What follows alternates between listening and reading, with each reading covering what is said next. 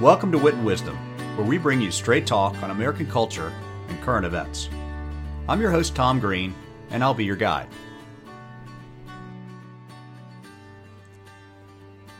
Many years ago, there was a Chinese farmer in a small village. He owned a single horse who helped him earn a living for his family. The other villagers constantly told the farmer how fortunate he was to have such an amazing horse. Maybe, he replied. One day the amazing horse ran away from the farm. The villagers exclaimed, Your horse has run away. How unfortunate. Maybe, the farmer replied. A few days later, the amazing horse came home with three beautiful wild horses in tow. What good fortune! What an amazing blessing! the villagers exclaimed. Maybe, the farmer again replied. The following week, the farmer's only son was riding one of the new wild horses in the fields when it kicked him off and broke his leg. The villagers arrived to express their concern. What terrible misfortune, they said. Maybe, the farmer replied. The next month, a military officer knocked on his door recruiting able bodied young men for the war. The farmer's son, with a shattered leg, was not selected. The villagers were elated. Your son has been spared from the war. What amazing luck! The farmer simply replied, Maybe. The parable of the farmer and the horse is a wonderful lesson in patience and stoicism. And it can teach us a lot about the unexpected blessings of uncertainty and change in our lives. The story of the farmer and the horse reminded me of a human developmental theory developed by Richard Rohr, a theory called order, disorder, and reorder. It mirrors the parable in many important ways. Friar Richard Rohr is an American author, spiritual writer, and Franciscan friar based in Albuquerque, New Mexico. Rohr's theory suggests that we can't grow spiritually unless we move through significant periods of uncertainty in our lives.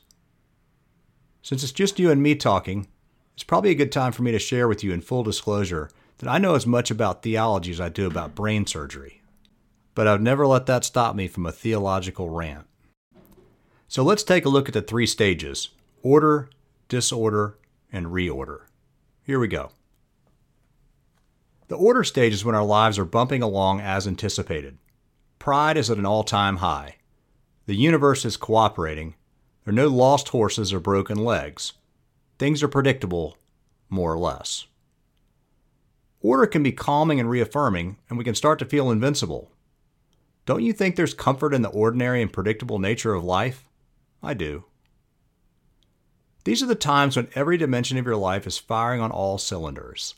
You're at an optimal level of performance emotionally, spiritually, financially, relationally, physically, occupationally, and parentally. Okay, parentally is not really a word. I made it up, but you get the point. Everyone and everything is following the rules of the universe, at least for a minute. The disorder stage is kind of the evil stepsister of the order stage. When she shows up, she's smoking a Marlboro Red and drinking a warm can of Budweiser.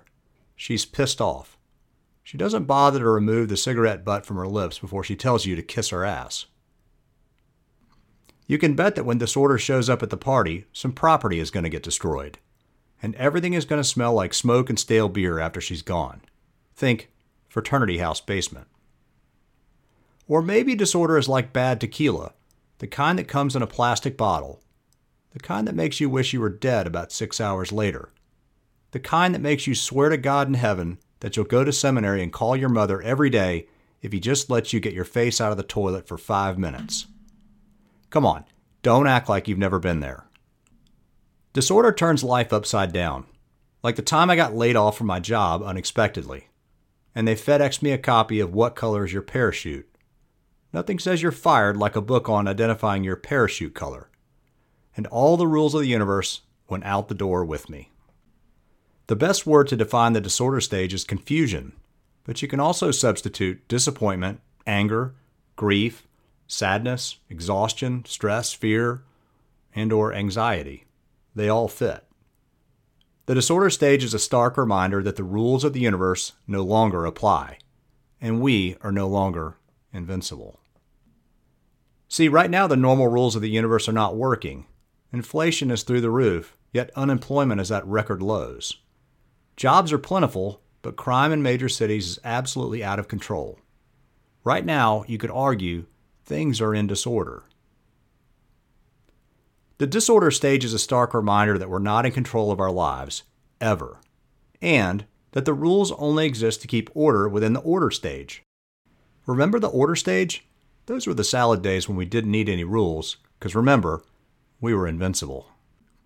The disorder stage is intended to be painful and confusing, like being forced to watch a foreign movie with subtitles, or maybe watch network television on a Tuesday night. The disorder stage is intended to break us open enough so that new wisdom can get in. That's called growth. And that's the beginning of the reorder stage.